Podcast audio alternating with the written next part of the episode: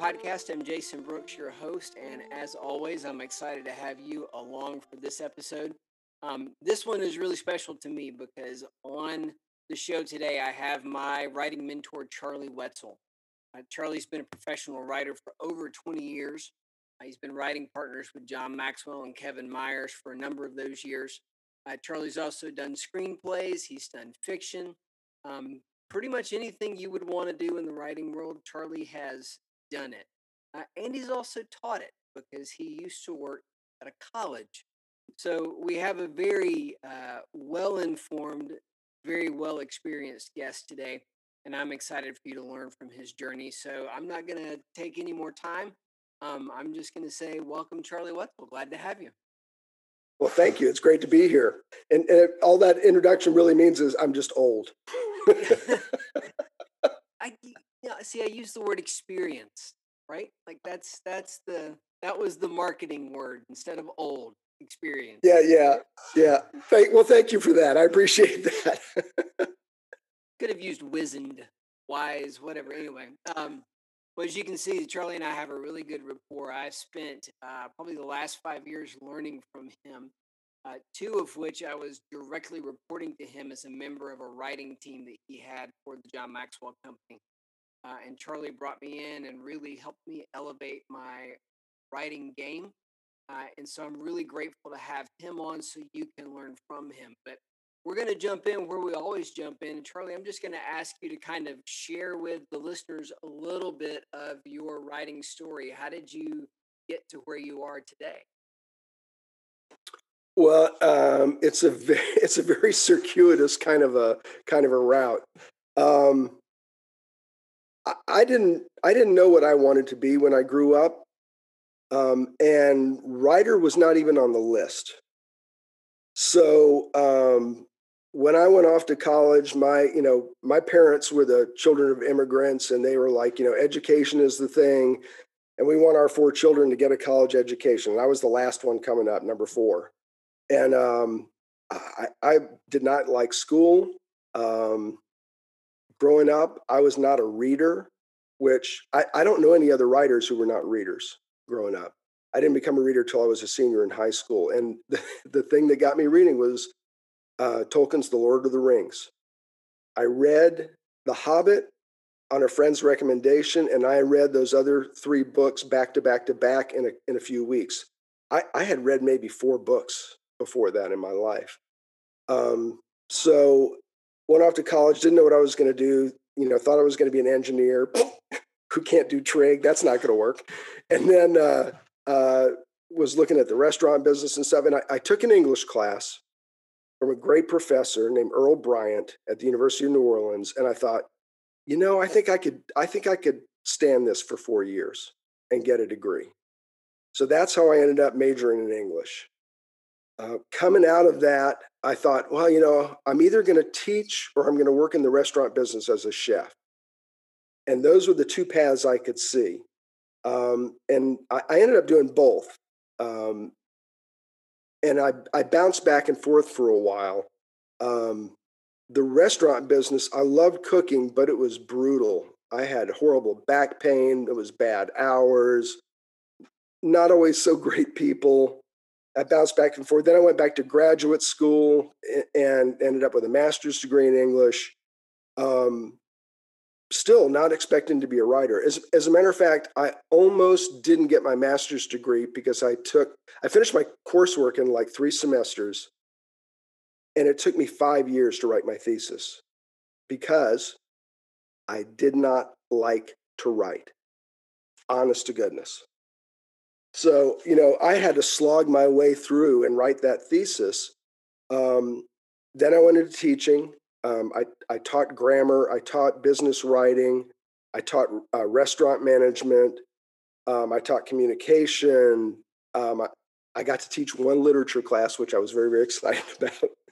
and um, I, I, you know, I, I worked uh, as a as a college instructor and then as a college dean uh, which sounds more impressive than it really is. It was a little business colleges, um, one in New Orleans and one in San Diego. And um, I was uh, I was living in San Diego, and at that time, John Maxwell was the senior pastor of Skyline Church out there. Stephanie, my wife, worked on staff as uh, the administrative assistant to the executive pastor. And uh, John Maxwell, in a staff meeting, said, I need a researcher.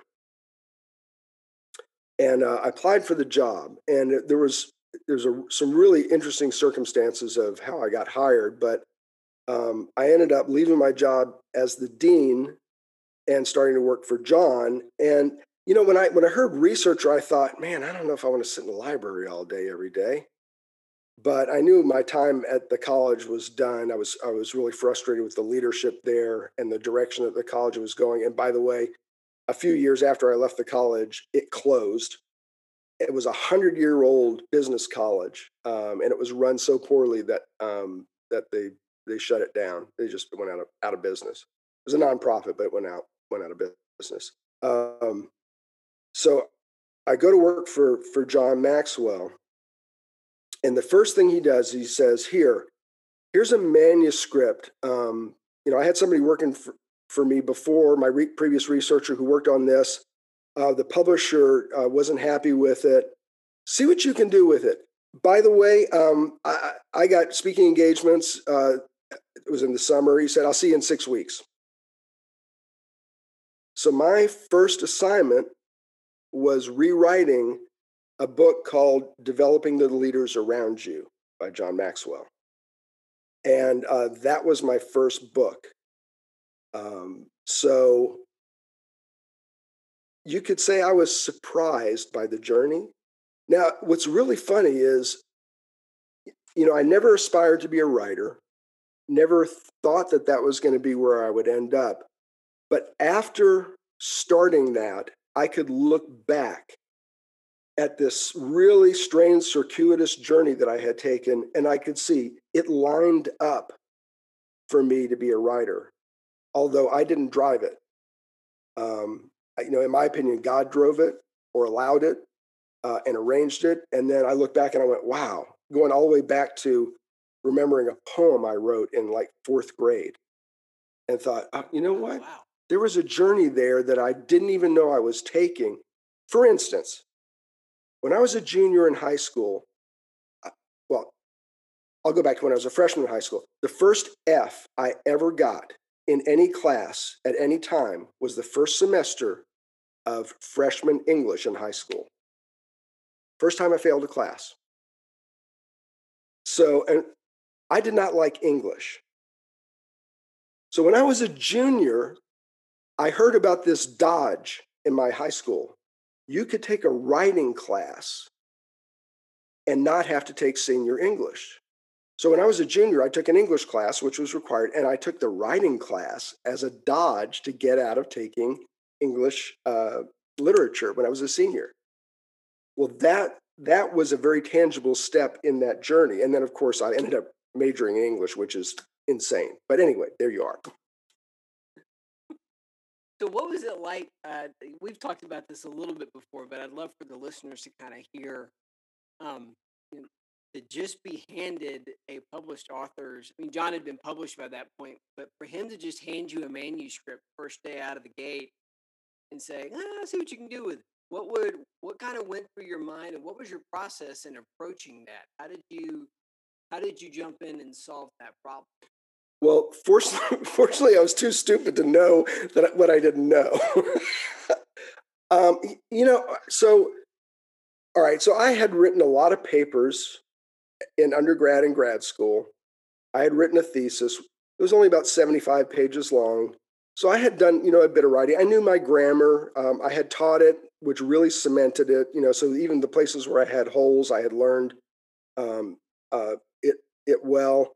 Um, but there was, when I was uh, at the college in San Diego, um, we were a fully accredited, regionally accredited uh, college, which means you go through a self study process every uh, five to 10 years. And somebody has to write the self study. And I inherited that job. So I had written something of substance, something of length. And that was really what I considered to be my apprenticeship. Um, So I had sat in the chair already. So when I got his, I went through the first chapter and I went, well, you know, it's not so bad. I can clean this up a little bit. I got to the second chapter and I went, okay, this is kind of a mess.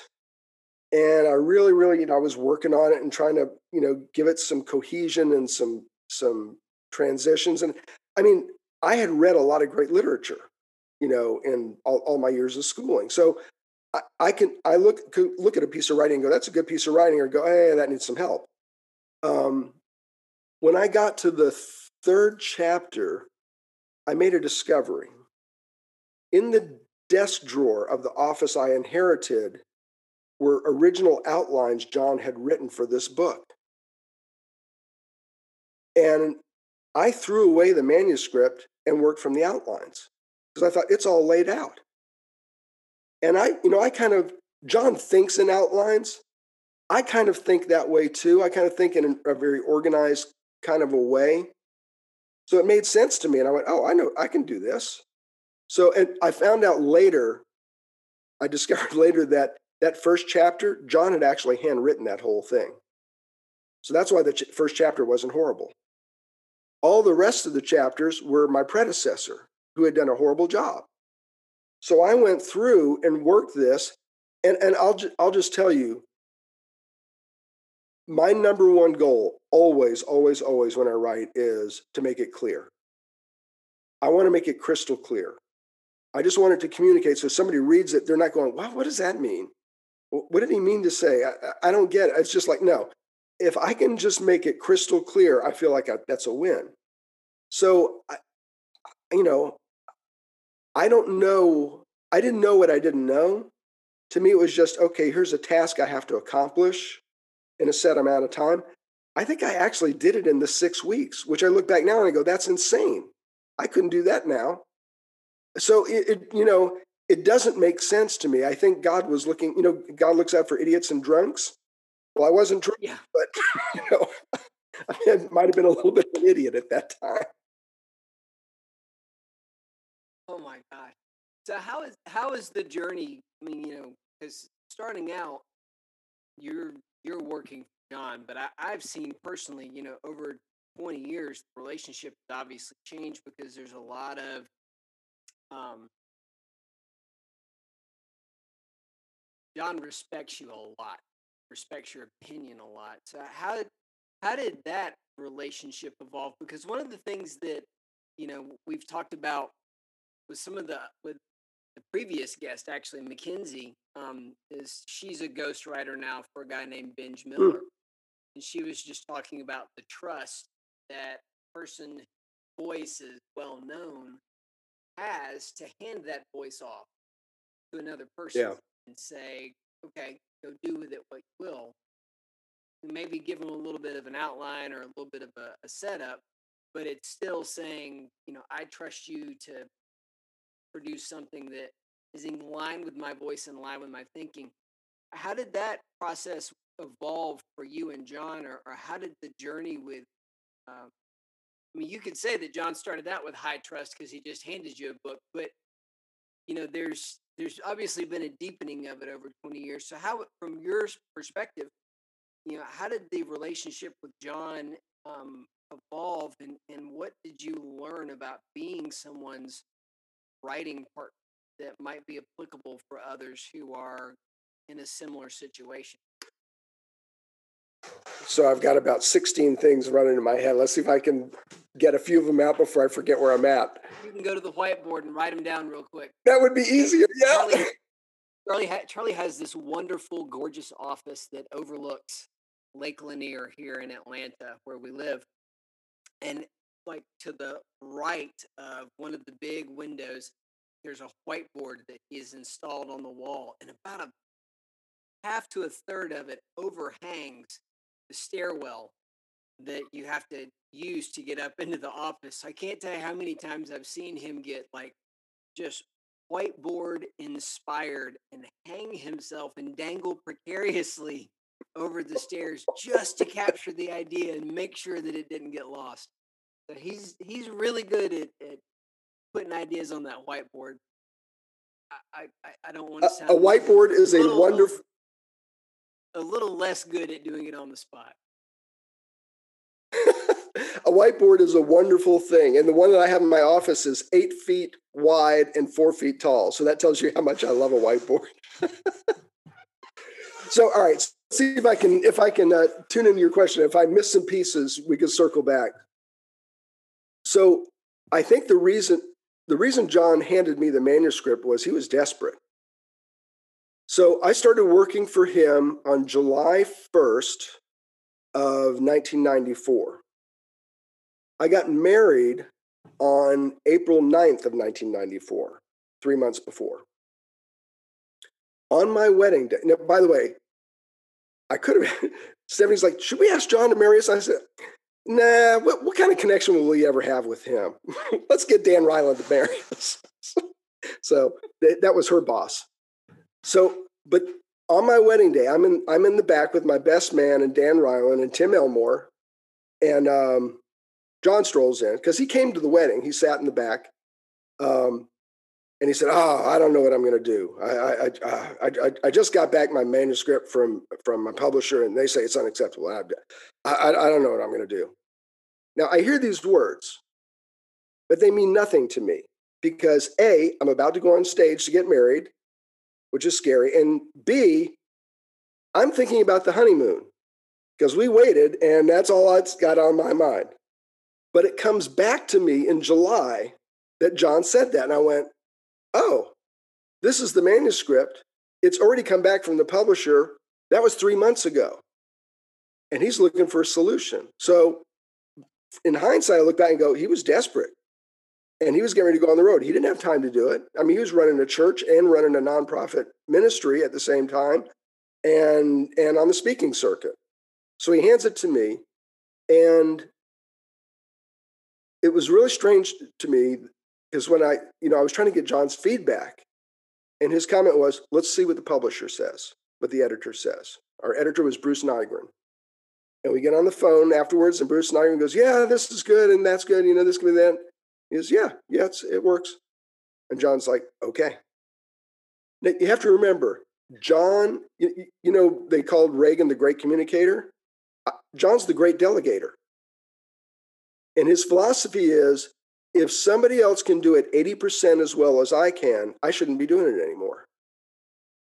Well, I guess in those moments, he thought, that's 80% as well as I can. So, you know, that was it. It was just okay. You know, if Bruce Nygren says it's fine, we're good.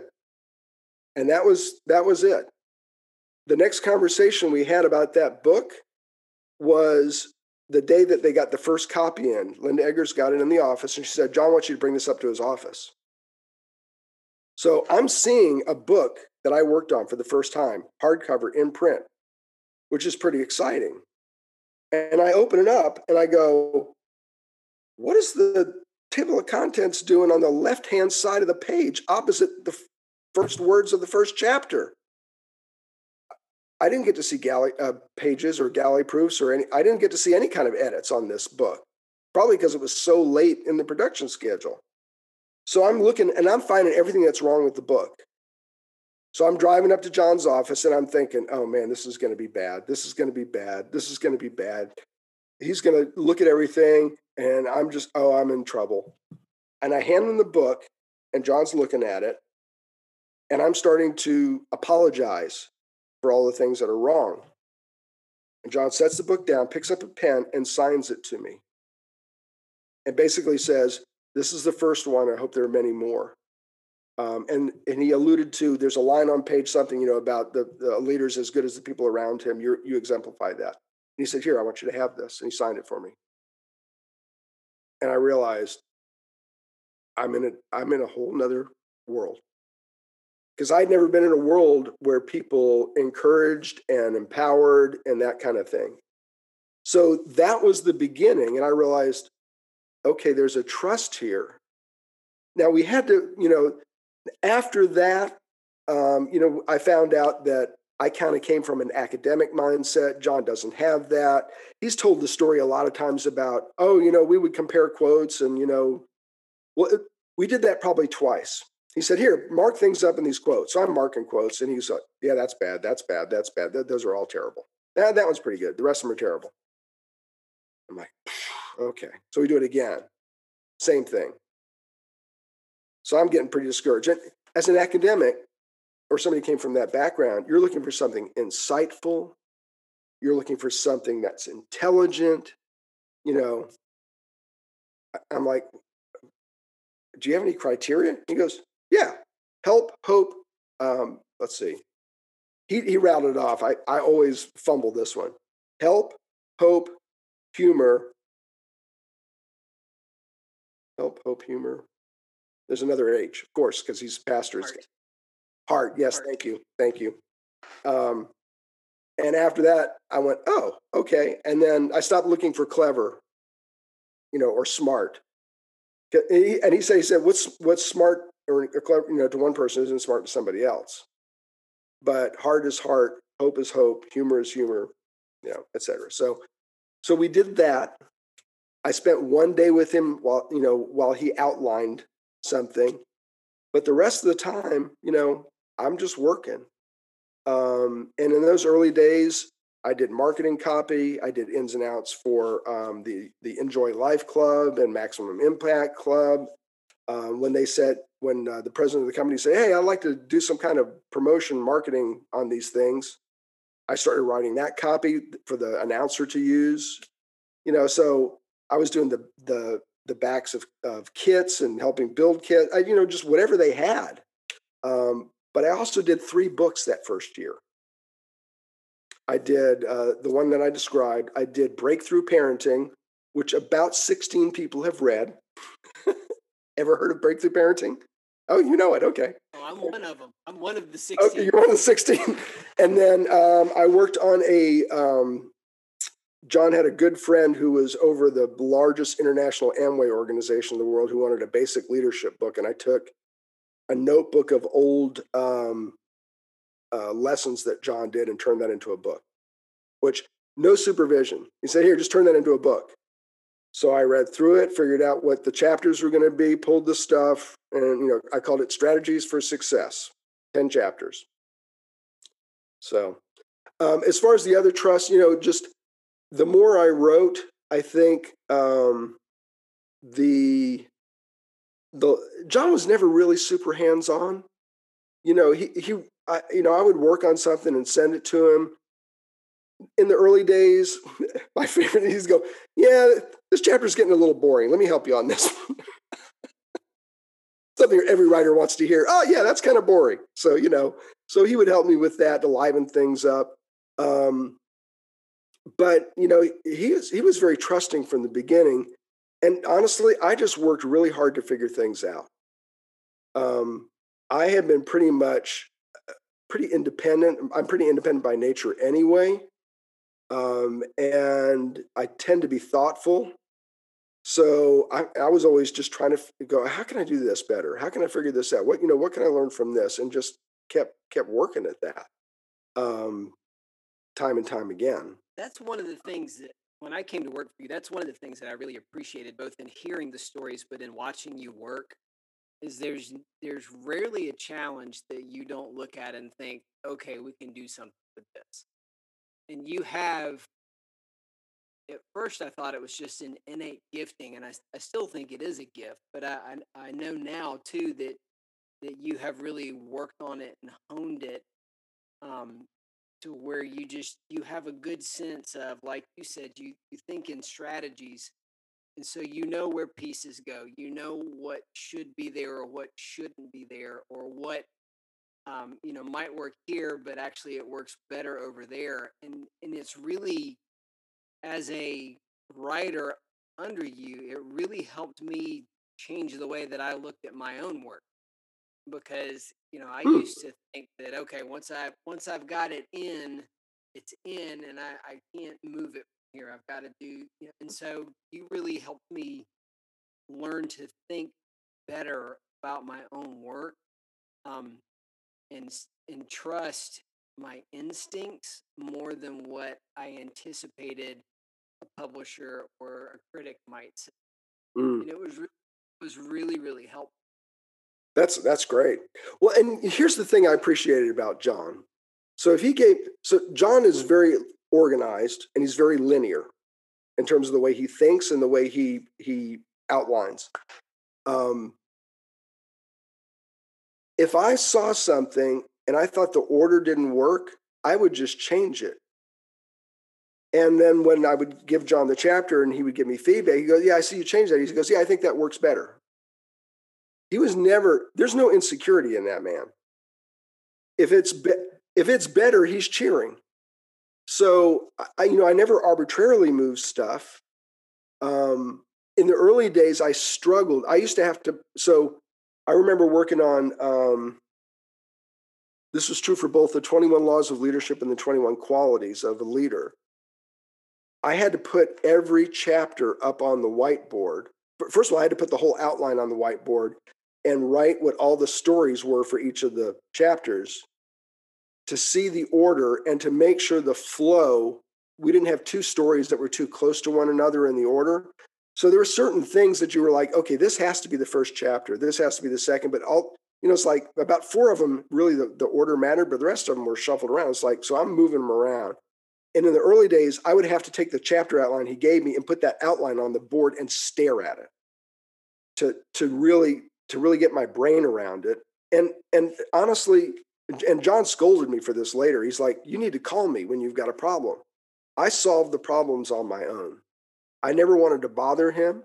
I, and you know, it's like he's busy, he's traveling, he's doing all that stuff. I just thought I'll figure it out.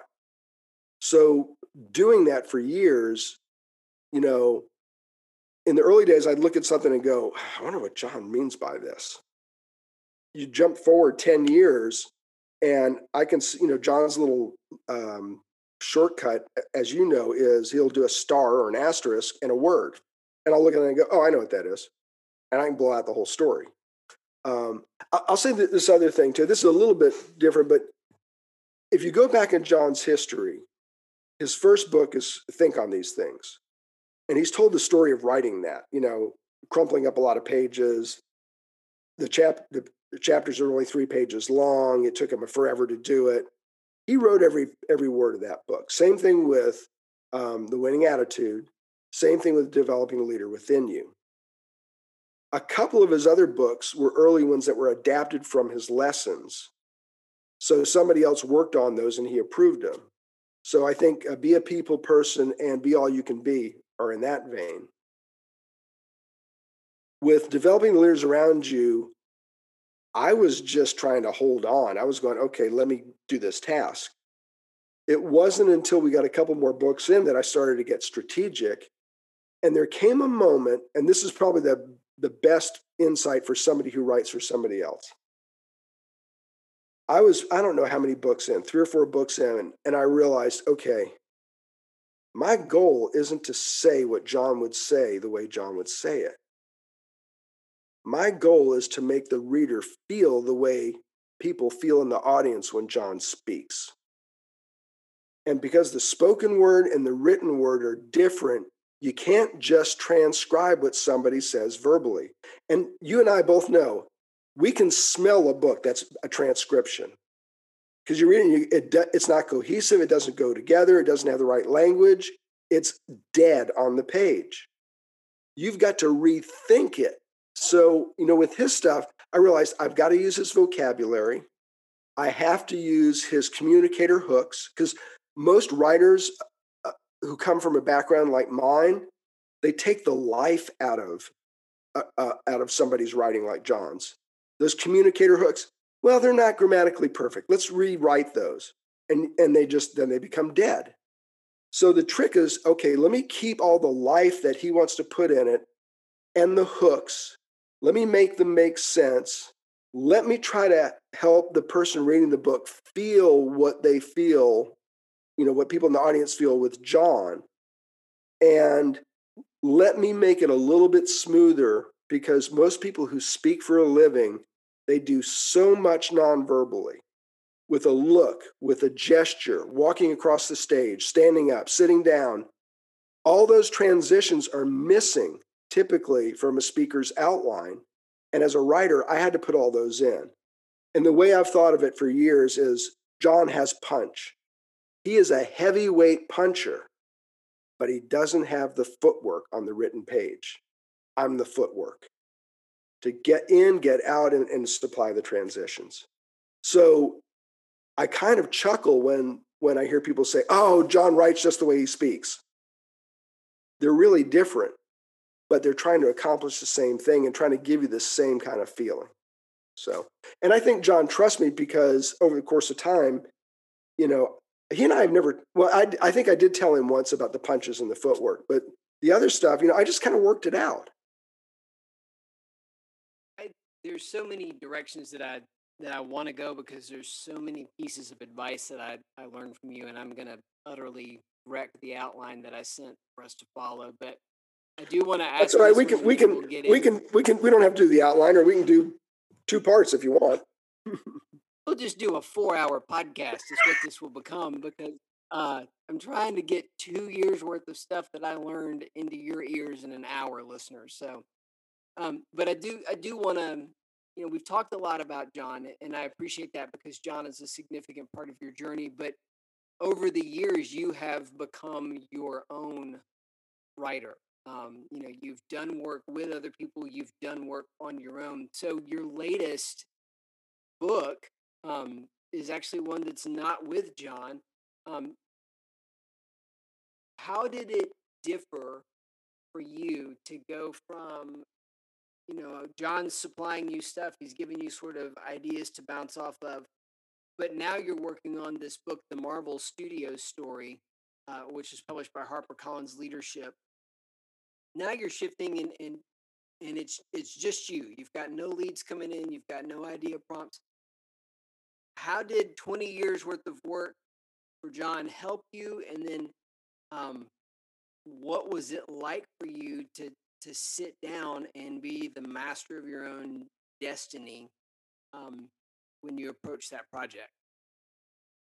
All right, so here's what prepared me for um, the Marvel Studios story.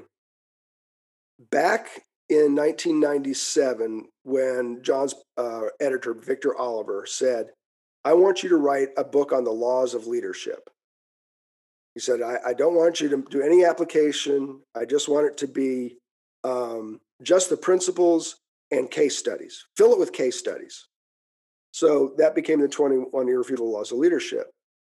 Well, I'm not a business guy. So when he says case study, I'm thinking, okay, that's a story. So Victor said, you know, yeah, like, you know, you should put you should put the McDonald's story in there. Well, I went and read a book called Beyond the Arches and did research on the McDonald brothers and Ray Kroc. And that became the story that I put in, I think it was in chapter one of 21 Laws. Well, when he said plenty of case, case studies, that's 21 chapters. And I decided I was going to open and close every chapter with a story. If you're doing the math, that's 42 stories I had to research and write for that book.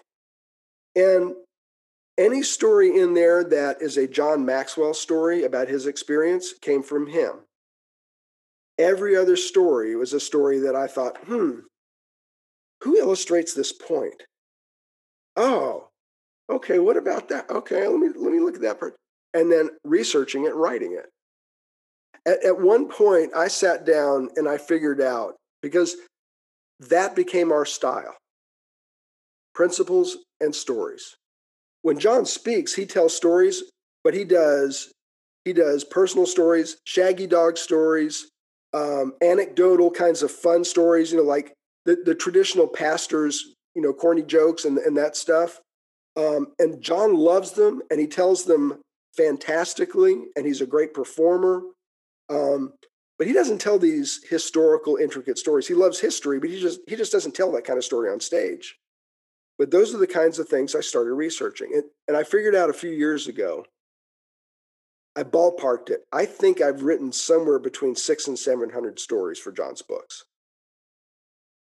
So when we started talking to HarperCollins about Marvel Studios, and the editor said, we really want it to be, you know, because it was pitched as, hey, you know, write this as a business book, an analysis, what makes them good, blah, blah, blah. And I'm like, okay. And then the new editor that they hired came and said, you know, I really want it to be story based. I'm like, hallelujah, because I know how to do that. So, you know, for me, I'm like, okay. And as, as you know, I was not a comic book guy. So I didn't have the background in comics on Marvel. So I had to research all of that. Um, I am a movie guy.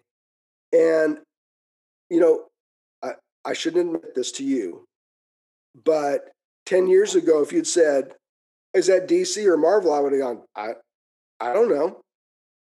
I know, I know that's sacrilege, but I, I, I didn't know. so I'm coming at this. So when, when I hear they're going to do Iron Man, who, and I, I always thought Iron Man's kind of a cool character. And I remembered the cartoons, the horrible cartoons um, from the, from the 60s, 70s. I thought, oh, okay, that, that could be cool. And I heard Robert Downey Jr. I thought, that's either brilliant or the greatest disaster of all time. And then I saw the movie and I thought, that may be the single best casting I have ever seen. And the way they brought in his real life background without referencing it specifically. I mean, when he says, let's face it, that's not the worst thing you've ever caught me doing. Anybody who knows Downey and knows his drug history and how he ended up in somebody's backyard, all, all space, it's like, it was freaking brilliant. So, you know, that made me fall in love with Marvel and those movies because I was not really a superhero kind of a guy. So I'm doing all this research and I go all the way back to the 1930s. And I'm thinking, you can't tell this story without Martin Goodman and a guy who was doing pulp magazines. You know, comic books were invented then. You know, it's like you don't think, oh, there was a time when that didn't exist and then it came into being. So I did a lot more research that's not in that book. What ended up being a chapter, I think, was two or three chapters that I had to condense down. And there was earlier history that I had studied, and all through that. So the fact that I had been researching stories for John for 20, or well, 97 until I wrote that book, is that 20 years? Um, I had that. And I had, you know, I had done research at the college level, but not not really well. And then because I'm a structure guy, I'm just, as I'm reading, I'm figuring out the structure. You know, this is making sense to me. I'm going, oh, Iron Man has to be its own chapter because everything pivots on that. And it's like, okay, the early days, that's a chapter. And then, oh, the, that kind of renaissance with Stan Lee where he says, screw it, I'm going to do, you know, the Fantastic Four, not, you know, not retread the original four characters. You know, it's like, when you look at the at the narrow window in which most of the characters that have been put on screen were invented with you know with Stan Lee and and Ditko and um Kirby, uh, Kirby thank you. Um it, it's just amazing you know so there's this little burst here but and then the I had done enough I have done a little tiny bit of stuff in the film world so I understood that world and how crazy and demoralizing and, and strung out everything is. So I thought, okay, this is going to work. Um, what I loved was having the freedom to take it anywhere I wanted. So there were no restrictions. Um, there were no expectations beyond me creating something essentially on my own terms, thinking, okay, this is built the way I want to build it, edited the way I want to edit it, and presented the way I want to present it. And I don't, you know, I don't disagree with John all that often. There are times when I think, ah, it'd be better this way. And John goes, no, I really want it this way. And I think, well, you know, it's his book. So we're going to go with what he wants. Uh, but with this one, it was, it was my judgment call, which was really cool. Love that. Uh, man, there's so much more that I, I would like drag out of you, but I really am interested in hearing your answer to some of these uh, questions um, which is why I ask everyone these questions because I'm curious that way. Um, Not everyone blabs as long as I do, which is probably part of the problem. no, believe me, there's, but you know, you taught me that there are writers who speak, uh, and then there are speakers who write. I, I, I have, I've interviewed a few writers that enjoy the speak just as much as the writing. Is. Good company. Um, present company included. I could I could go on forever. Um, but the first of the big five questions, um, and we've talked about this a little bit before, but I'd be curious to know if, if maybe as you've done some introspection on this, maybe the reasons have changed, or maybe you've been able to express them in a different way. But why do you write? Well, I started writing because it was my job. I'm one of the rare people in the world who got the job before he was a writer in some ways. So, you know, I had done I had done stuff, but I had not written a book and I got thrown into the deep end and, you know, was told to swim. And and frankly, if if developing the leaders around you, if the editor had said, "Yeah, this doesn't work," I my I probably would have worked for John for six weeks and been done. He would have, you know, let's that's not working out. Let's let's you know we're going to move on from this. So, you know, it was my job, um, and I you know I've always treated it that way. But there's other stuff inside of me, and you know I, I'm writing some of my own things. I've done, as you alluded to, I've done a little bit of fiction. I've written a novella um, called A Christmas Wish. Uh, sadly, nobody publishes novellas. well, you've read it, so you know you know what it is. Um, and I'm working on you know on on some other things, and there is there's a thing in me that it resonates with a piece of art whether it's a song or a novel or a play or a movie, when it touches the human soul, there's something in me that just longs for that. I guess I guess C.S. Lewis said that it was a longing for heaven. So there's there's a thing in me that that wants to create that. I want to create things that touch the human soul. Um, and to be just blunt about it, I have yet to know whether I really have it in me or not. I think what I've written with John and with Kevin has helped a lot of people. It's utilitarian. Um, I, I think I do it pretty well. And once again, clarity is is the muse for that but there's also there's i'm kind of a weird hybrid i'm half pragmatist half artist and the you know the older i get i turned 60 this year i long to do more of the artistic in my remaining years so that's what draws me forward you know i i, I love john um, I, I'm committed to helping him, um, but my soul yearns to create things that touch another human being on a really, really deep level. Um, and I'm I'm working on that. Do you think that's always been there, or is that something that maybe just sort of awakened after X number of years of, like you said, writing to a purpose, you know, of helping people, of you know, giving people pragmatic advice, you know, is the desire for art maybe a response that's come out of that, or was that artistic longing always there? Because you're also a really good chef, and I can testify to that because my wife and I have almost obliterated the gumbo that you sent me. Awesome. Um, it's, it's very good. It's very very good. Um, and so there's there's art in cooking as well so there's there's these facets of you where you know if i were going to guess i would say that the art has always been there but the pragmatic road appeared first um but but know i don't want to i don't want to assume where do you i mean how would you answer that would it would you say it's always been there or it's a response to god i've been doing this for 20 years i really want to do something else well, uh, no, it's it's a like everything. All my answers, it's complex. So first of all, I have some baggage. My mother was a visual artist. Um, she had me at 41, so I was late, a late baby, and in a lot of my growing up years, she was she dedicated a lot of time to her artwork. And to be honest, I felt a little neglected by that. So I had a little bit of resentment towards that art world.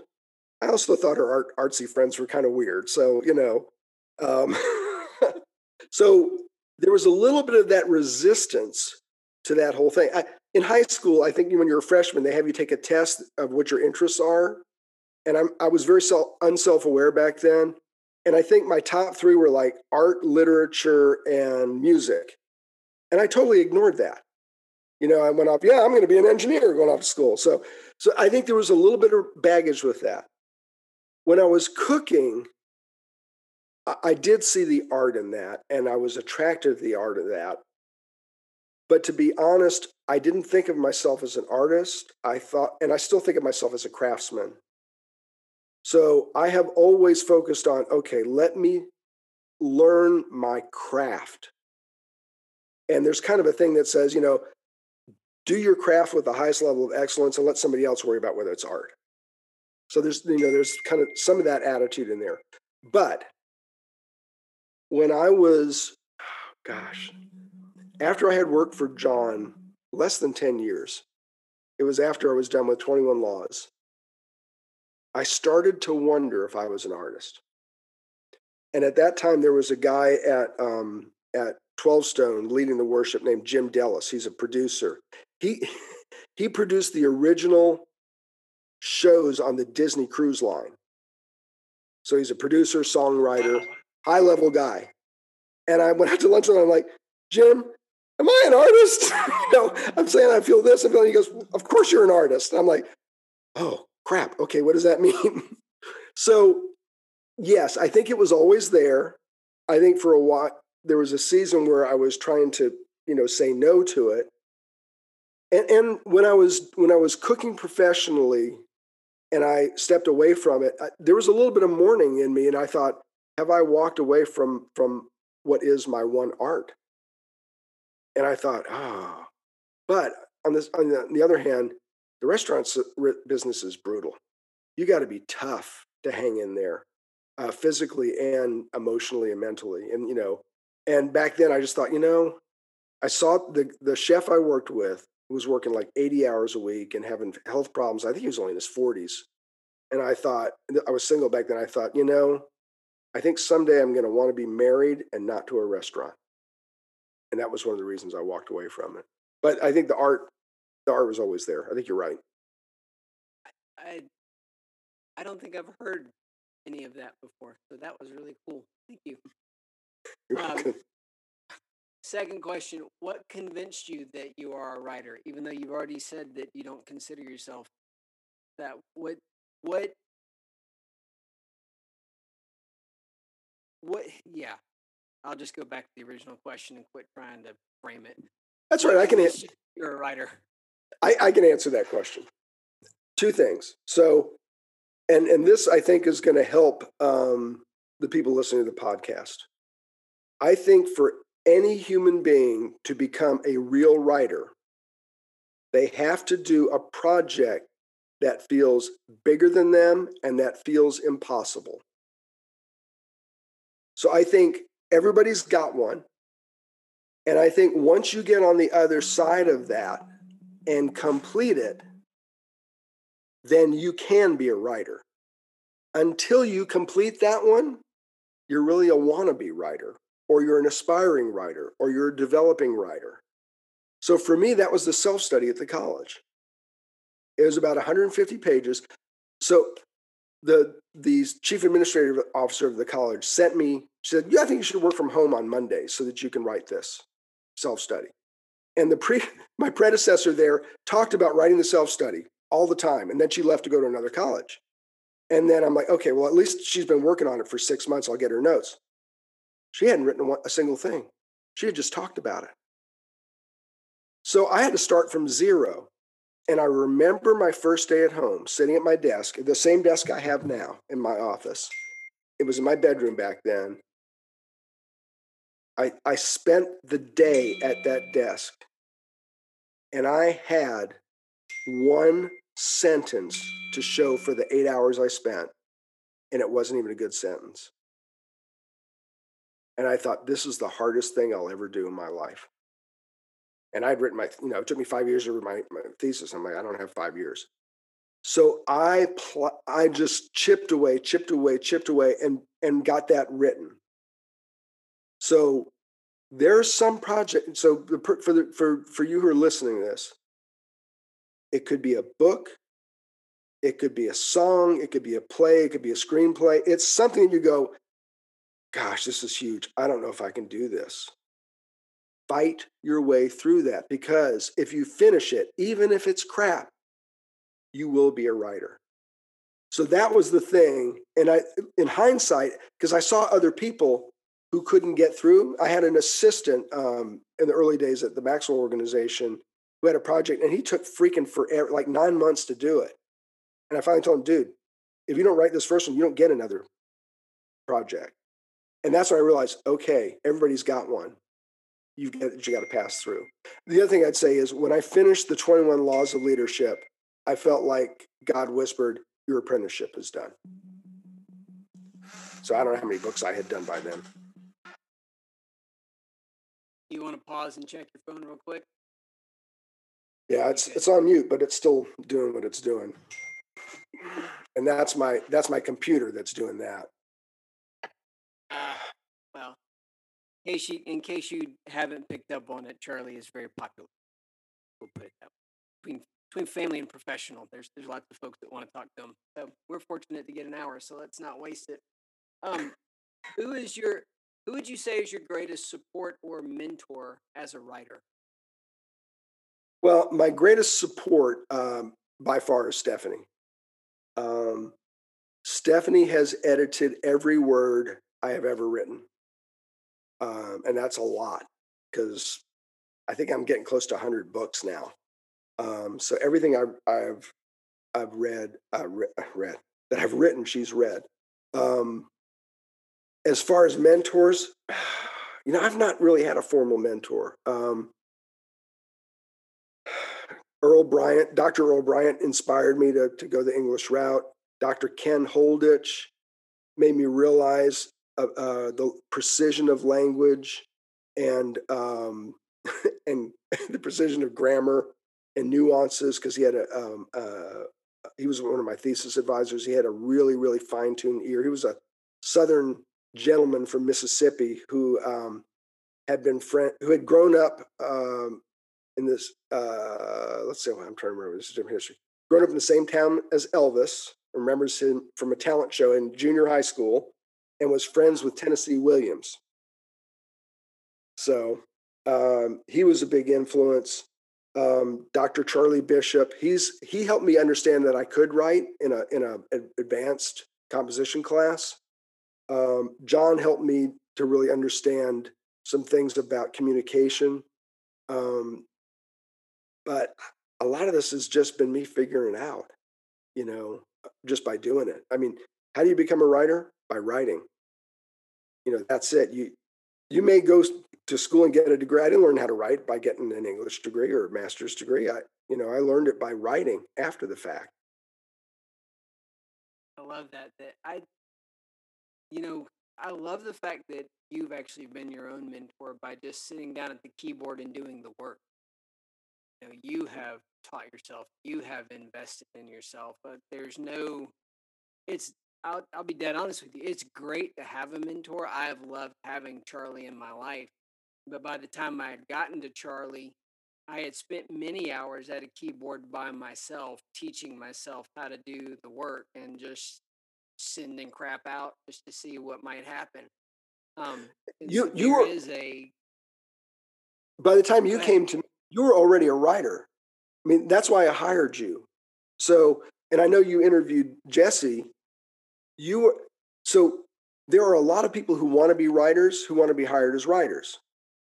I didn't want somebody who wanted to be a writer. I needed somebody who was a writer and I could kind of show them the ropes for the Maxwell world. So when I looked at your resume, I thought, this guy's a writer. You've already proven it.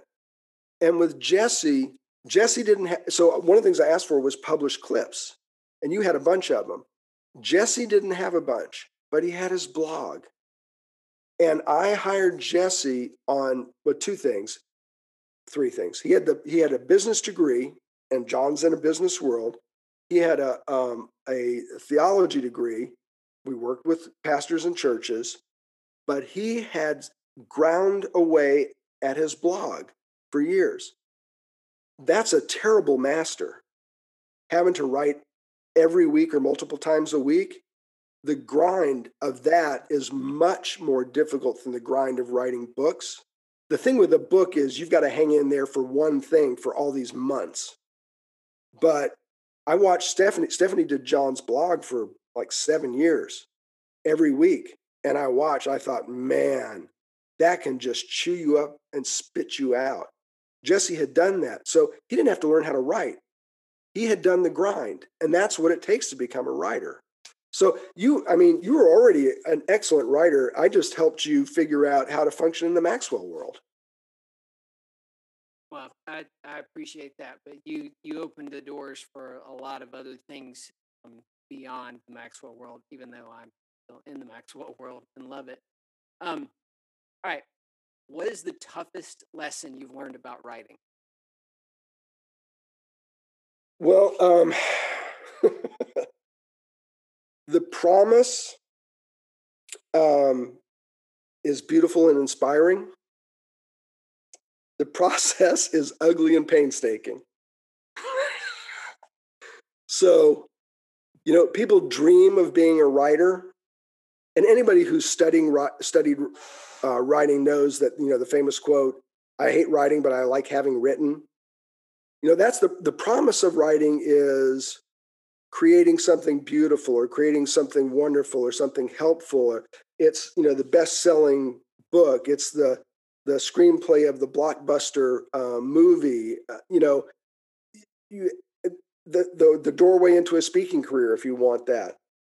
You know, the promise is very seductive and beautiful. The reality is sitting at your desk for hours and grinding away and grinding away and grinding away. Um, and you know, you got to be you got to be willing to sit in the chair. Um, you know, some somebody in the Maxwell world asked me one time, you know, I said, "How do you, have you managed to write so much?" I said, "You know what? I think it's focus. I know how to stay in the chair." Um, and I didn't know any better. You know, when John hired me, I, you know, first I was in the office, and then the sales department would send me phone calls of people, you know, can you explain this product to this pastor? Or sometimes I would just pick up the phone and it would just be the pastor who had called that, you know, they transferred to me, you know, hey, can you explain to me the complete year of sermon outlines? Yeah, okay. So when I was working on the success journey, I, I said, anybody mind if I work from home? And they're like, nope. So I work from home just to keep people from interrupting me. And you know, when we moved from San Diego to Atlanta, I'm like, do you care if I work from home? They're like, all, all the time. They're like, nope, you always get your work done. But, but, you know, I get up in the morning, I shower, I get dressed, I come to my desk. I'm here till dinner time. You know, I, I stop for lunch and have lunch with my wife, but I didn't know any better. So I, so well, it's an eight hour job. You know, 10 years in, I, I'm reading, you know, most, most writers can last about four hours some two hours, you know, and then they're doing other stuff. And I'm like, oh, duh. so, I mean, it's the grind. It is the grind. You know, you were you were you were there when I did my my little seminar. You know, it's like the secret to to writing is keeping your butt in the chair.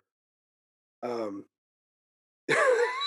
that's what you got to do. No, that's I mean, you you taught me that lesson so well. It's like, you know, the the the two frenemies of, of every writer is an empty chair and an empty page. Yeah.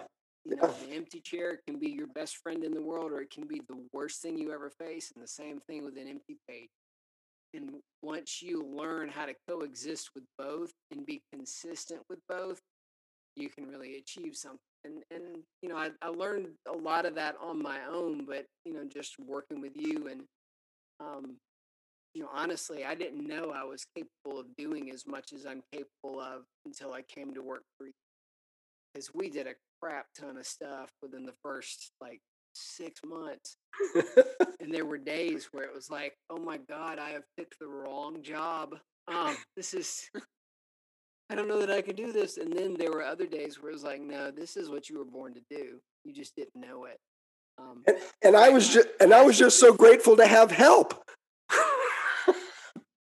yeah, because up until then, you were the whole production line, so I can imagine I how that felt. Oy. Um, all right, what do you hope your writing will accomplish at the end of your life when all is said and done, whether it's with John or the things you do on your own? What do you hope your writing does? Well, um, for John,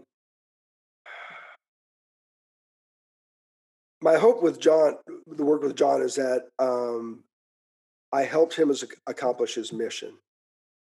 So in the early days when I was working with him, um, my wife Stephanie was like, "Your name should be on the cover. You should be getting credit." You know, she was very, very militant, which was funny because then when she started doing John's behind the scenes social media and blogging stuff, she's like, "Yeah, I don't really need any credit."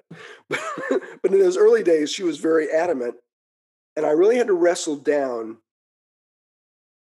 how I felt about that. And I thought, you know, I started off at at John's church as a volunteer and a leader, and and and I thought, you know how they put the, the pastor's name on the marquee or on the bulletin? I don't expect my name to be on the bulletin or the marquee, or you know, I'm just somebody laboring in the ministry with this church and with him. And I, and I kind of feel like that for this. I think, you know what? I'm helping and I'm helping him to accomplish his God given mission. And I think his stewardship of me is between him and God. So I think he has to answer for how he used me. And my responsibility is to give all I have to help advance the mission for, for the sake of, of the kingdom, you know, because of my faith. For my stuff, I really have that desire to write something that connects with the human heart. You know, there's certain songs that I hear and they just melt me. And I just think that is done with such excellence. You know, I go to a Broadway show, the talent on the stage, it's like, God, you created human beings who can actually do that. That's just spectacular to me. Or I read, you know, I, I read um, recently, I read uh, Neil Gaiman's, uh, is it the, the ocean at the end of the lane or the sea at the end of the lane? Ocean and I'm reading the, the ocean at the end of the lane, and I'm reading it, and it's a good book. And I get to the end, oh my gosh, and I'm just crying. I'm like, oh, I, I never saw it coming, and it's just spectacular. And I think, oh, to be able to write in my lifetime, to write something like that, that touches me the way some of these things do. I mean, I was a non reading kid who hated school, who read The Lord of the Rings of all things, and that turned me into a reader. And I believe that anybody who can learn to read can conquer the world. Because if you, if you can read, you can learn anything. And I'll just tell you how insane Stephanie and I are. Um, my son is 22, he's about to turn 23. When he was four and five years old, she and I read the entire Lord of the Rings trilogy to him out loud. And he sat for it, engaged with it. All three of my kids are good readers. And I thought, that's one of the handful of things that is important to me as a, as a dad is to make my kids readers. But if you read something or hear something or experience something that touches your soul, and I think makes you long for God and for heaven, to be able to create create something like that, even once, would be spectacular. I, I love that. I love that. Um. All right. The next question I have for you, and you can expound on this. You can make it short. It's it's entirely up to you. But what is the one piece of advice you would give an aspiring writer, and why? Keep your butt in the chair and finish something. It's really easy to start something. There, there has never been a project that I've worked on that I haven't gotten to the middle of that I thought, this is never going to freaking end and I'm going to die doing it. And I just think, I don't know if I can, I don't know if I can finish this. you have to embrace the grind. There may be people, you know, so one of, one of the writers I admire is Ray Bradbury. Um, and you know, going back as an adult and reading a lot of his stuff, it's really hit and miss. You know, some of his old stuff is very, very, very dated. But I, you know, I've read this, uh, the Zen and the Art of Writing, you know, by him, and and you know, there's sometimes he turns a phrase, and I just think, oh, I'll never be a real writer. I'll never be able to do that. Um, so somebody like him, you know, he sits down to the page, doesn't know where he's going to go, no preconceptions, and it just seems like you know somebody like that he can just just write. I think for most of it, it's a grind because, you know, you can't wait for inspiration. You got to just, you got to grind away. And if you're in the middle of something, um, if you're anywhere from a third to two thirds through, it's just going to feel like hell at on some days. And you're going to say, I'm an imposter. I can't do this. I can't figure it out. It's never going to work. Who am I kidding? Let me go, you know, cook something, rearrange something, clean something, drink something, you know, whatever it is that you're going to go, yeah, yeah, I'll do anything but other than this. Watch something, you know, watch something on YouTube, whatever. You got to embrace the grind. You got to keep working at it. You got to just, you got to just keep plowing ahead. Um, and I, I'll say this too. For the first 10 years that I was writing, I would write a chapter and I would take it to Stephanie because she was the first reader on everything. And I would say, I only want to know one thing. I just want to know whether or not it's crap. And that was true for every chapter I wrote for John for years. Just, uh, just let me know because you don't know when you're in the middle of it. The only way is to finish. So get your butt in the chair, embrace the grind, and finish something.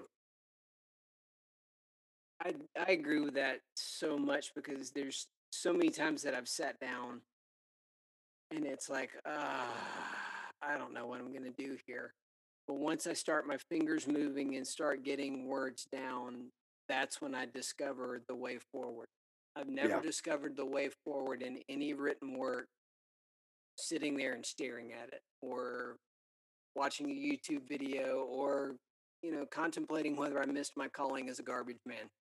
the, only way, the only way I found my way through is you just start typing because you can always fix it. You can't fix it if it's not on the page. That's uh, true. And, and let, let, let, me say one other thing, just because um, I think this this is important. Find find your way in anywhere you can. So by that, we tend to think, okay, I have to start at the beginning. Sometimes what comes to you isn't the beginning. If you can find a way in, an entry point, a hook, an idea, it can be anywhere in the process.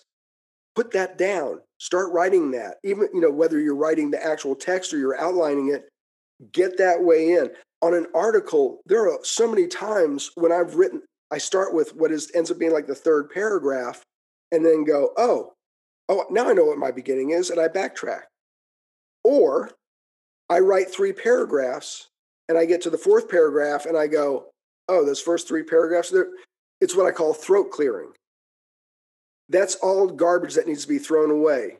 I didn't know it was, but by the time I got to that fourth paragraph, that was my real starting point. But That was my on ramp. Now I can throw that away. Nobody needs to read that, but at least I'm in. I'm writing something. So if you can find a way in, it doesn't matter where it is or what it is, take that in. It's it's a gift. and that's a brilliant piece of advice because uh, I tend to think so linearly that I have to start at the start. But you know, even when I was working on my novel, there were just days where it was like, all right, I, I can't, I got nothing for this chapter, but I can think of something for this one. So I'll go work on this chapter, and then maybe something comes up that actually helps me with the one that I had nothing for. So that's a that's a great piece of advice. Um, I know you are not a huge social media guy, but this is a social media age. Uh, and whether you're tweeting or not, uh, I think people should follow you. So, where can people find you online, or where would you like for people to find you? Okay, well, yeah. So I, I was believe it or not, I was an early adapter to Twitter. So I was on before Stephanie was, uh, and then you know Stephanie was so good at. It, I recommended her, that she work with John on his. So, but in the last uh, year or two, I tend to either get angry or jealous. but I will say this. So my Facebook is Charlie Wetzel. Uh, my Twitter account is at Charlie Wetzel. Those prove that I was an early adapter, I guess. My Instagram, which I don't know that I've posted on or not, I can't remember, is Wetzel Charlie. Stephanie set that up for me. and um, um, I think Wetzel and Wetzel.com is live right now. W E T Z E L A N D, Wetzel, Wetzel and Wetzel.com. Uh, so, uh, yeah, I, I've not been very good at, you know, the, the reality is I love the I love the art of writing. I love the craft of writing. I have learned to love the process of writing. Um, but I'm I'm not I'm not very good at marketing. we have we have a friend in common who said I he's taken to saying it a lot lately. Um, work on being good. The brand will come later on. Um, yeah, that's I don't I can't remember the first time I heard John say that, but he said it a lot lately, and I've I've taken that to heart because it is one of the things that gets at least for me, it was really discouraging was when you're first starting out and you're looking for guidance and you're looking for somebody to maybe give you some tips or some ideas. Everybody's got a great program, and the program almost invariably starts with just market the crap out of yourself. Get out there, build your Twitter. I wanted to learn how to write, not market. Um, yeah. You know, yeah. there are some people that they would prefer to learn to market instead of write. But if you're really wanting to write, concentrate on the writing yeah, have your social media platforms and all that sort of stuff because it does matter. But if you suck, it doesn't matter how good of a follower followership you have. Um, it won't last very long. So I, I'm like you. Um, you know, the in the so the first writing conferences I went to would have been in the late '90s. You know, pre social media, and I went wanting to learn craft, and typically they're focused on the business.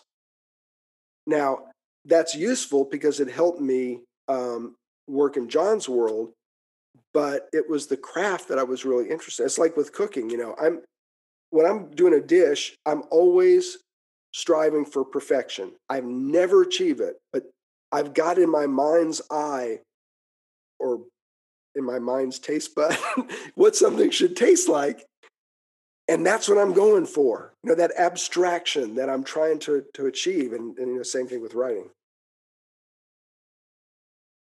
uh, I, hey tell me a little bit um so wetzel and wetzel.com also don't forget and i'll put this in the show notes uh, the marvel studios story uh, which is out now through harpercollins leadership so i'll drop a link in there um, but tell me a little bit. You mentioned this the other day on just a personal call between you and I, but I'm going to put you on the spot and give you a little extra accountability for this project. Tell me about the the personal writing project that you've kind of started since you mentioned cooking. Yeah, so um, I stopped working on a book that I've been working on on and off for 20 years. after uh, Harry Potter and the Sorcerer's Stone came out, I, I decided I was going to write a, a young adult book, which I don't know. I've got four, five, six chapters written, but it's it's not good. I don't think. Anyway, it's got problems. So, and during, uh, I guess it was this spring, I started to get this stirring to write about my culinary journey. So I've begun writing a book. I, you know, I realized I, pro, you know, if if you somebody asked you, okay, what kinds of memories do you have the most of in your life? You know, if you were to put them in different buckets, I realized I maybe have more food memories than any other string of memories in my life.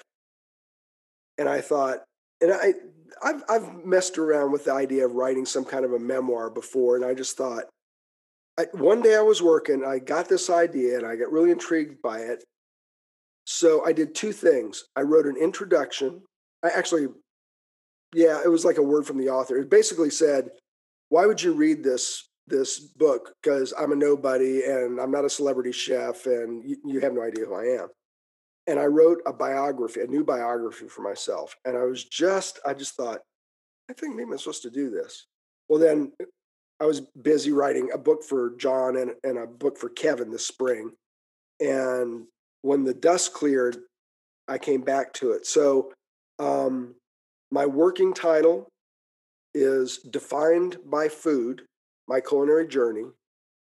And it is how I became a chef the role that food has played in my life, a little bit of the spiritual journey that is mixed in with that, which I'm still figuring out. Um, and I'm, I'm only about 5,000 words in, I, I guess 6,000 with my intro. I, I, don't know. I'm about to finish the first chapter. So um, I keep thinking I'm about to finish the first chapter, but I keep remembering more things. And so my hope is that in uh, 2022, if you Google Charlie Wetzel, uh, that that book will be out there in the real world by then. So I'm, I would like to finish writing it by the end of this year, but I realize we're in mid October, ain't gonna happen. but I'm keeping my butt in the chair, and I'm working on it and and I'm being the the the devious friend by making you tell that story. But I'm gonna ask you if you're listening, follow Charlie on Twitter, and you can just check in with him every so often and just say how is defined by food coming. And you can also, as a personal favor to me, because I absolutely love the novella that he mentioned, a Christmas story. It is one of the most imaginative and magical um, stories that I've read in a long time. It's a reinvention of the origin of Santa Claus. My children absolutely love it. We're going to read it again as a family this holiday season. So you can jump on Twitter and tell Charlie that he needs to self publish that novella on Amazon as an ebook or a little paperback. And you would be doing me a favor because that story needs to be into more places in the world than just my son's bedroom. Right, I'll, I'll I'll take that under advisement. Maybe I can get it out there by well, at least it's written. I could actually get it out by Christmas. Yeah, it's done. All you got to do is format that sucker, and Amazon will get it out there for you. But man, it has been an absolute. I always love talking with you. Um, you have meant so much to me and my writing journey. You are, um, you are a treasured friend and mentor. Um, and a big part of why I am where I am. So I am grateful for you giving me this much time and, and giving the listeners this much of of your personal story. And um, I hope it was as much fun for you as it was. Oh, it was a blast. You know, I love you, brother. And uh, I wish I had as many talents and skills as you have. You are very, very talented. Um, even the fact that you're doing a podcast, I'm like, more power to you. I couldn't do it. but I, am glad to come on anytime you'll have me. well, we we may bring you back on before too long just to check and see how you're doing on the memoir. But that is it for uh, this week. Thanks for listening to the Learning to Write podcast. I hope you'll join me next week when we'll have another episode. Until then, keep your butt in the chair and keep writing.